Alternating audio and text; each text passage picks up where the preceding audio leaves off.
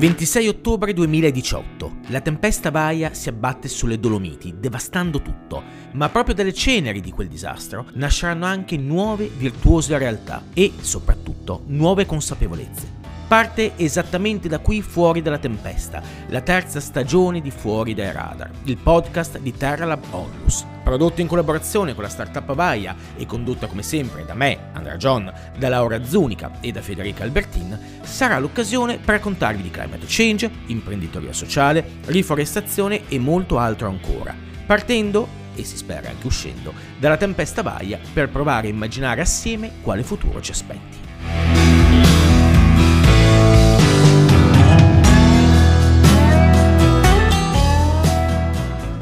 Ciao a tutti e a tutte e bentornati in Fuori da Radar, il podcast di Terralab Ollus che con questa puntata inaugura ufficialmente la sua nuova nonché terza stagione, che abbiamo deciso di intitolare Fuori dalla tempesta. Prima di tutto vi ricordo che avete due stagioni da recuperare, se non le avete ancora ascoltate. Fuori dai recinti, la prima, durante la quale abbiamo parlato di chi ha scelto di abbandonare la vita cosiddetta, tra virgolette, normale per scegliere stili di vita alternativi, e Fuori moda, la seconda stagione che invece abbiamo dedicato dedicato al tema della moda sostenibile. Questa terza stagione, che appunto con questo bel nome aggressivo da combattimento di fuori dalla tempesta inizia oggi, è invece dedicata a parlare di una serie di temi molto in realtà ehm, variegati ma collegati tra loro, che partono dal caso specifico del disastro di Vaia, e da qui fuori dalla tempesta appunto, e che però andranno a toccare temi come quelli della certificazione, della riforestazione, del climate change e via dicendo. Oggi con noi hai inaugurare la rassegna, quindi con l'ingrato compito di darci una mano e dare un bel boost in partenza, c'è Giuseppe Addamo, che è cofondatore della startup Vaia, quindi diciamo che il caso di Vaia l'ha toccato molto da vicino e che è anche responsabile dei temi strategici di comunicazione e di marketing della startup. Giuseppe, se poi ho detto qualcosa di sbagliato, di impreciso, insomma, ci pensi tu tra un secondo a correggerti perché ti lascerò come al solito l'autopresentazione. Oltre a Giuseppe, che ringrazio di aver deciso di passare del tempo con noi, di fare questa questa chiacchierata c'è anche Laura Zunica, presidentessa di Terralab Onlus, che co-conduce con me come al solito e che inoltre ha il compito importante di tenermi entro il seminato e fermarmi quando parto per la tangente. Quindi un doppio compito tutt'altro che scontato. Ciao Laura, grazie. Ciao. Ciao Giuseppe, buongiorno. Buongiorno Andrea. Allora, Giuseppe, io partirei subito continuando quella che è la nostra vecchia tradizione portata avanti dalla prima rassegna, cioè di fare i pigri e non presentare noi gli ospiti. Quindi ho detto proprio due cosine al volo, ma chiederei chiederei a te di partire con la presentazione, di raccontarci chi sei, cosa fai, come nasce la vostra startup, eh, insomma tutto il contesto per capire di cosa stiamo parlando. Quindi ecco, a te la parola, raccontaci, raccontaci. Eh beh sì, ciao Laura e ciao Andrea, e ciao a tutti, è un piacere essere qui, sembra quasi l'inizio di una barzelletta, ma in realtà io sono un siciliano che vive a Trento e che ha una startup trentina e appunto l'incipit è un po', un po', ironico, ma in realtà dei fatti è che la tempesta Vaia che ha colpito le Dolomiti nel 2018 ha portato me, Giuseppe Adamo, Paolo Milan e Federico Stefani a, a incrociarsi e a dire ok, sta, sta accadendo qualcosa nel nostro pianeta, qualcosa eh, che non possiamo più ignorare. Abbiamo deciso di rimboccarci le maniche, un siciliano, un veneto e un trentino, e abbiamo pensato di dare una risposta a quelle che sono le conseguenze dei cambiamenti climatici. Allora cosa è successo? È successo che eh, ci siamo, siamo, incontrati di fronte a una buona birra, un anno dopo la tempesta, e ci siamo detti ok, proviamo a pensare a un'attività che possa ridare eh, in un'ottica circolare nuova vita agli alberi caduti, che possa coinvolgere gli artigiani nel territorio, eh, che possa anche creare un oggetto che racconti un qualcosa che riguarda i nostri tempi, che faccia riflettere e poi anche come poter restituire alla natura eh, ciò che aveva perso. E allora in questo modo è nata questa startup Vaia che appunto richiama il nome della tempesta ma lo fa con la volontà di voler ripartire, di voler ricreare bellezza della distruzione. Quindi quando qualcosa di negativo che capita a tutti, una tempesta interiore o qualcosa che è davvero, come dire, qualcosa delle nostre vite, può essere a volte un'occasione per ripensare se stessi e per diventare qualcos'altro e magari anche qualcosa di positivo. Allora, io amo sempre, conosco questa storia, ma amo sempre riascoltarla dalla tua voce perché riesci veramente a accompagnarci in un bellissimo viaggio. E ehm, una cosa che mi ha sempre colpito della vostra realtà, oltre vabbè, a tutta la realtà in sé, è proprio l'output poi di quello che ne viene fuori. Cioè, voi avete almeno in fase iniziale, identificato un unico prodotto che commerciate, il Via Cube. E vorrei chiederti se su questo ci sai raccontare esattamente in che cosa consiste, sia da un punto di vista, di vista fisico, cioè come è fatto, che da un punto di vista di messaggio, perché è molto, è molto poetico il fatto che l'oggetto stesso che viene fuori dal vostro lavoro sia qualcosa che va ad amplificare un messaggio, a portare un messaggio. Il VCube ha una storia molto interessante perché in realtà parte da un oggetto che il nonno di Federico aveva regalato al nipote, appunto Federico, ed era un amplificatore eh, di suoni fatto in legno di acacia e di noce. Eh, bastava appoggiare lo smartphone, il suono veniva amplificato eh, propagato in modo, in modo caldo e naturalmente, quindi senza una componente attiva, senza una componente elettrica.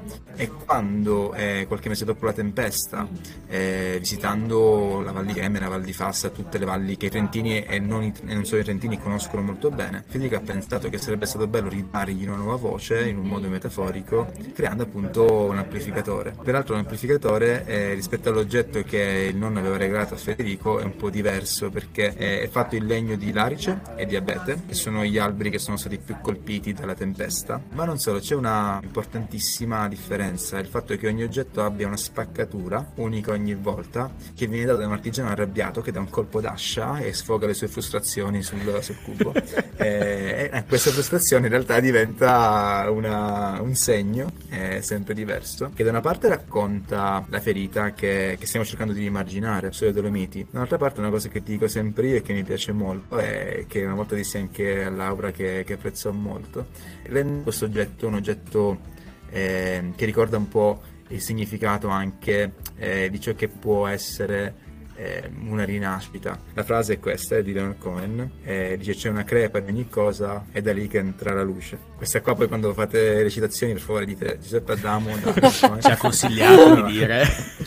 eh, no, però è davvero bello il fatto che l'oggetto e gli oggetti di cui eh, ci facciamo portatori abbiano un altro significato che ci ricordi che esistono t- mille oggetti nel mondo, ma farli con un qualcosa che, che ci ricorda eh, chi siamo, chi vogliamo essere e quali sono i nostri valori, credo sia, sia molto importante ed è anche la differenza tra eh, dire, acquistare oggetti con uh, filiere poco chiare e che hanno impatti ambientali negativi rispetto a acquistare oggetti che eh, aumentano la consapevolezza del nostro stare al mondo. Infatti la filiera, la, la vostra filiera produttiva è proprio un grande tema perché oltre al progetto di valore in sé di recupero della materia prima, e della, del conferire a questa materia prima che non si sapeva insomma come smaltire, diciamo così, un nuovo valore come oggetto, c'è anche proprio l'investimento sul territorio, in una duplice ottica poi, l'investimento sul territorio da un punto di vista dell'economia, quindi rivolgendosi ad artigiani locali che possono portare la propria individualità, il proprio, il proprio lavoro all'interno di questo prodotto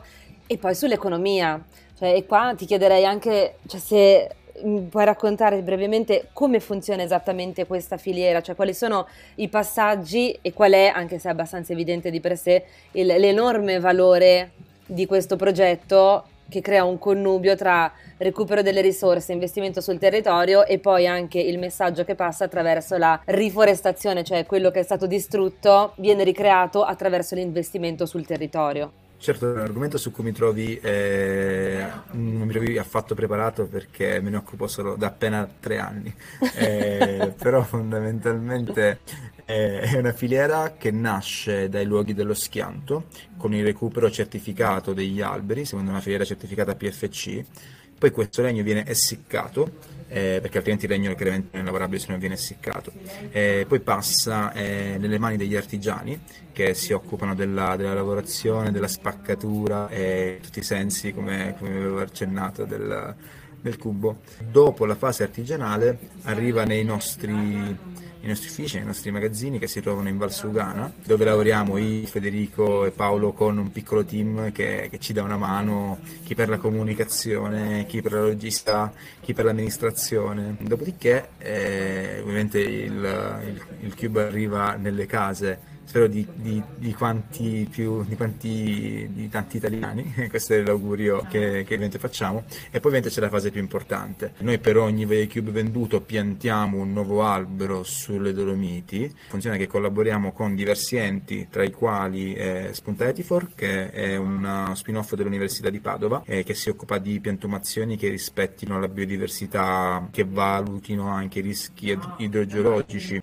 Questa filiera serve a restituire quello che è stato distrutto da questa tempesta e cerca di dare un impatto positivo a tutto il territorio delle Dolomiti. Ma la cosa bella, che è quella che ci dà fiducia, ci dà forza, è che questo può essere un modello implementabile in altri luoghi, in altri contesti, recuperando altre materie prime, come per esempio l'ulivo è in Puglia colpito dalla xylella, eh, si può avere un impatto positivo collaborando con altri artigiani che hanno sedi altrove, si può piantare alberi in altri luoghi, quindi la nostra idea è di fare oggetti che rispecchino sempre questi valori, questa filiera e magari chissà che siano sempre anche eh, metaforici, che quindi portino dei messaggi che spero non lasciano indifferenti. Beh, è una cosa molto figa perché in realtà voi unite eh, la parte diciamo di prodotto e di azienda, la parte di recupero delle risorse del territorio, eh, sia in termini fisici che in termini umani e di, di, maestranze, di conoscenze tradizionali e artigianali. E poi ci mettete però anche la parte di storia di messaggio e anche l'azione sul territorio perché se per ogni cubo venduto c'è diciamo una ricaduta fisica in termini di riforestazione diventa veramente un, diciamo, un percorso che va in entrambe le direzioni alimentandosi in ogni tappa. E io su questo una domanda um, che ti faccio tra un secondo perché prima te ne faccio un'altra perché tu hai parlato del cube ma non dell'altro prodotto al quale accennava Laura del quale io sono molto curioso perché con l'età sto diventando orbo, eh, o, o, meglio scusate lo dico in italiano, non in dialetto veneto, sto diventando cieco e di conseguenza per una cosa che mi aiuti eh, nell'utilizzare per esempio lo smartphone, che è un, ormai un appendice del mio corpo, potrebbe essere molto utile. Ed è il, il Focus invece, il Vaia Focus, che mi sembra ragioni sulla stessa logica, visto che non è con gli alberi ma con i ghiacciai, giusto? Esatto, vero, me ne sono dimenticato perché la, la, testa, la testa di l'imprenditore è sempre piena di, di cianfrusaglie, però specifico imprenditore povero, non sono tra quelli ricchi. Eh, comunque noi start-up eh, siamo sempre alla, alla, ricerca di nuovi stimoli, nuovi spunti e quindi se abbiamo pensato al Vaia Cube come un amplificatore di suoni, un amplificatore anche di, di messaggi che avesse a che fare con le foreste e i boschi delle Dolomiti, invece il Vaia Focus eh, parte da questa storia, quindi l'idea di amplificare qualcosa, ma non più qualcosa che fosse legato all'udito, ma qualcosa che fosse legato alla vista. Eh, e quindi abbiamo fatto questo oggetto che è un amplificatore visivo, sempre per smartphone, che ha una lente che pensate ha circa 200 anni, eh, si chiama lente Fresnel, è una lente ottica, tendenzialmente cercando di avere sempre la stessa cura, la stessa attenzione che abbiamo riservato al Vaia Cube, anche col Vaia Focus ci siamo impegnati a lavorare le eh, materiali di recupero, rispettando sempre la filiera locale, lavorando eh, con un artigiano che si trova, pensate, in Lombardia a Bergamo, e sempre sulle ecosistema montagna, però non più sull'est ma sui ghiacciai, perché come sapete i ghiacciai sono un po' i termometri del nostro pianeta e stanno eh, indicando chiaramente quanto sia grave l'emergenza climatica e con il loro relativo scioglimento. E di conseguenza eh, per noi col Vaia Focus prenderci cura dei ghiacciai significa agire in un'ottica di mitigamento degli effetti eh, degli effetti climatici, significa eh, salvaguardare i ghiacciai alpini. Come lo facciamo? Lo facciamo in vari modi, lo facciamo con Summit Foundation che è una è realtà che ci aiuta a ripulire i ghiacciai, che ci aiuta a organizzare eventi per parlare dello stato dei ghiacciai in tutto il mondo. Eh, lo facciamo anche con GlassUp, che è una startup che in alcuni contesti locali usa un telo che serve a proteggere ehm, la superficie del ghiacciaio. Questa qua non è una soluzione che si può adattare su tutti quanti i ghiacciai, ma sui ghiacciai in cui è possibile intervenire serve a rallentare lo scioglimento. Peraltro eh, non c'entra nulla, però vi do una, una, chicca bellissima che spero possa fare piacere a tutti gli ascoltatori cristiani, ma non solo cristiani in realtà, perché comunque è sempre una, una, bellissima, una bellissima, notizia. Oggi eh, Federico, Federico Stefani, ha il grandissimo piacere e onore di consegnare un Vaia Cube al Papa. Eh, wow. È a Roma, sì, è, è in Vaticano, un'udienza privata e racconterà una storia a Papa Francesco, che come sapete è estremamente attento alle tematiche ambientali e sociali eh, si è distinto in tantissime occasioni su questi temi e quindi siamo contentissimi di poter amplificare anche la nostra storia. Eh, è una persona che è eccezionale che sta facendo un po' anche la storia dell'umanità. Ma questa cosa mi emoziona personalmente in maniera particolare perché io qua, e, e lo, lo ridico, Primo, la prima volta che ho conosciuto Giuseppe è stato nel 2019 quando il, avevo appena aperto un piccolo blog molto molto brutto ma in cui credevo tantissimo. E um, Giuseppe fu uno dei primissimi contatti, le, probabilmente la prima intervista che io ho fatto a una realtà che lavora insomma in un'ottica sostenibile, attenta a tutte le parti della filiera con un messaggio con l'attenzione al territorio eccetera eccetera, tant'è che mi ricordo che anche per Giuseppe fu una delle primissime interviste, quindi entrambi abbiamo questo ricordo sapere che oggi sono arrivati addirittura a dare un Baia Cube al Papa, eh, complimenti. Come si dice, di strada da quella volta ne è stata fatta. A voglia. No, veramente molto figo, molto figo. Ma ascolta, ti avevo detto prima che volevo chiederti una seconda cosa e mi hai appena dato il gancio per farlo, perché um, il Papa, come moltissime ovviamente su scale di dimensioni diverse, ma moltissime altre realtà, di fatto sono andate a costituire un network per quello che voi state facendo. Ho visto che avete avuto collaborazioni con l'università, ne parlavi anche tu prima, se non ricordo male, con lo spin-off di Padova, avete collaborato con artisti, con librerie, con altre imprese che vi sostengono, che comunque fanno parte appunto del vostro network, e quindi mi chiedevo, secondo te, quanto un modello di questo tipo, perché di fatto un nuovo modello di fare impresa, può essere applicato su ampia scala e appunto scalabile, può diventare un'alternativa a quelli che invece sono i modelli di business tradizionali che spesso, non sempre grazie a Dio, ma spesso non hanno un'uguale attenzione al territorio, alla filiera e soprattutto al fare a rete. Perché credo che questa sia la, la vera, cioè al di là della realtà della startup, fighissima, ma che sia veramente una sfida più a lungo termine altrettanto figa perché potrebbe cambiare molti dei modi in cui ci relazioniamo alla produzione e al business stesso. Ragazzi, mi per la domanda facilissima ed immediata. Beh, lo so, lo so, sono quelle, son quelle facili, io... tipo sì, no. io, io, vado a documentarmi per un mesetto e poi torno da voi e con una risposta un papello. No, lo so, è una domanda cancarissima, però so che non è facile, ma così, senza avere la verità assoluta, sulla base della tua esperienza, visto che comunque ci lavori da un po', come, che tipo di scenario vedi, che tipo di scenario percepisci? Allora sì, assolutamente. Io credo che ci siano due leve che esercitino una, dire, un'influenza uh, rispetto alla domanda che hai fatto. La prima leva è una leva sul piano concreto e operativo e lavorare con artigiani locali, avere questo modello fa capire quanto in effetti sia concreto, sia realistico e quindi quanto possa essere anche un esempio rispetto a certi modi di lavorare, certi modi di acquistare. Avendo poi creato, è vero, collaborazioni con, vari, con varie realtà, penso da artisti come Marco Mengoni ed Elisa a librerie in tutta quanta Italia, anche università, cioè abbiamo visto che fondamentalmente far vedere che un modello così funziona e può essere implementato porta ad avvicinare questo modello da, da, un piano ideale a un piano reale.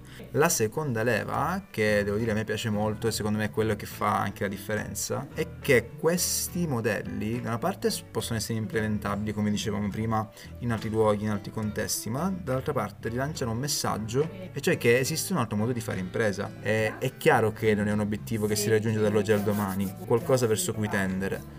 Eh, però allo stesso tempo se non cominciamo a andare verso questa direzione eh, non lo faremo mai, quindi eh, Guarda, sottoscrivo, anzi posso dire che sottoscriviamo tutto quello che hai detto e per fortuna esistono delle realtà che iniziano ad avere questo approccio nei confronti della realtà e voi siete ovviamente tra queste. Quindi un po' per concludere tutto quello che ci siamo raccontati ti faccio un'altra domanda semplice. Diversamente dalla mia. Eh... Una settimana. Visto il percorso straordinario che siete riusciti a fare dal momento zero ad oggi, a questo punto cioè, no, non possiamo non chiederci quali sono i progetti di Vaia o quantomeno le aspirazioni per il futuro. Non lo so, io mi immagino Vaia che conquista il mondo a un certo punto, però senza andare troppo in là. Cioè anche, non so, eh, riapplicare questo modello oltre confine o nella visione di Vaia, che cosa c'è in programma per un domani? Che questa è una domanda dire, di, di, immediata reperibilità comunicativa. No, allora, eh, grazie mille per la domanda Laura. Mm, non possiamo svelare tutto, naturalmente però nella nostra visione c'è l'idea di ehm, già in realtà è più che una visione, abbiamo già i contatti, già, stiamo già strutturando un modello di intervento. Probabilmente l'anno prossimo andremo in Puglia a fare un oggetto con l'ulivo salentino colpito dalla xylella. Andremo anche lì a avviare lo stesso tipo di eh, modello imprenditoriale. Questo significa lavorare con gli artigiani locali, significa chiaramente avere un impatto sull'ecosistema eh, piantando nuovi alberi e prendendoci cura anche eh, del, del, territorio. Invece la visione più ampia sarebbe quella di pensare a degli oggetti che possono essere magliette, possono essere gadget, possono essere oggetti di design, però che rispecchino sempre queste quattro caratteristiche, che ci sia un recupero di una materia prima, di qualunque tipo, che viene considerato uno scarto dall'industria e che invece eh, per noi diventa una risorsa. Eh, pensate ai legnami bruciati con, con gli incendi di quest'estate, ma pensate anche a tutti gli scarti che esistono in tantissime filiere, dall'alimentare alla moda. E con tutto quello che è considerato uno scarto, a noi piacerebbe abilitarlo e ridargli una seconda vita. E la seconda cosa è lavorarlo, come dicevamo prima, in una filiera locale, in, tu- in tutto il mondo, in un modo globale chiaramente, però avendo un'attenzione verso la filiera locale. Terza terza cosa è creare oggetti che abbiano significato, che abbiano un messaggio, perché come popolare il mondo di oggetti sempre standardizzati, uguali a se stessi, che hanno anche impatto negativo, credo che ormai ne siamo un po' stufi, no? Quindi ripensare anche il modo in cui si fa gli oggetti. Sì, diciamo che il consumo per il consumo, il fatto di produrre giusto per l'idea di produrre senza un significato, senza una storia, senza una funzione, direi che di danni ne ha fatti a sufficienza e quindi sì, sono d'accordissimo con te. Va bene, ma basta così. Esatto, abbiamo grazie, a posto, abbiamo dato cagato. Giuseppe, è una figata. Io ti direi di darci già appuntamento da qui a sei mesi, un anno, decidi tu per vedere come stanno andando le cose con il discorso dell'ulivo pugliese o in generale con gli altri progetti. Ma per oggi abbiamo finito di torturarti e quindi ti lasciamo libero. Grazie mille, grazie mille di nuovo. Spero di, speriamo di non averti messo troppo in difficoltà con le domande non personali, ma uh, ce ecco. la farà pagare. Ma no, cosa dici? Sì, so che ce la farei pagare. e spero di rivederci prestissimo per un'altra chiacchierata chiacchierata perché è stato veramente figo. Quindi grazie. Grazie, grazie Giuseppe. Grazie a presto. A voi. Grazie mille. Per... A prestissimo. Ciao, ciao a tutti.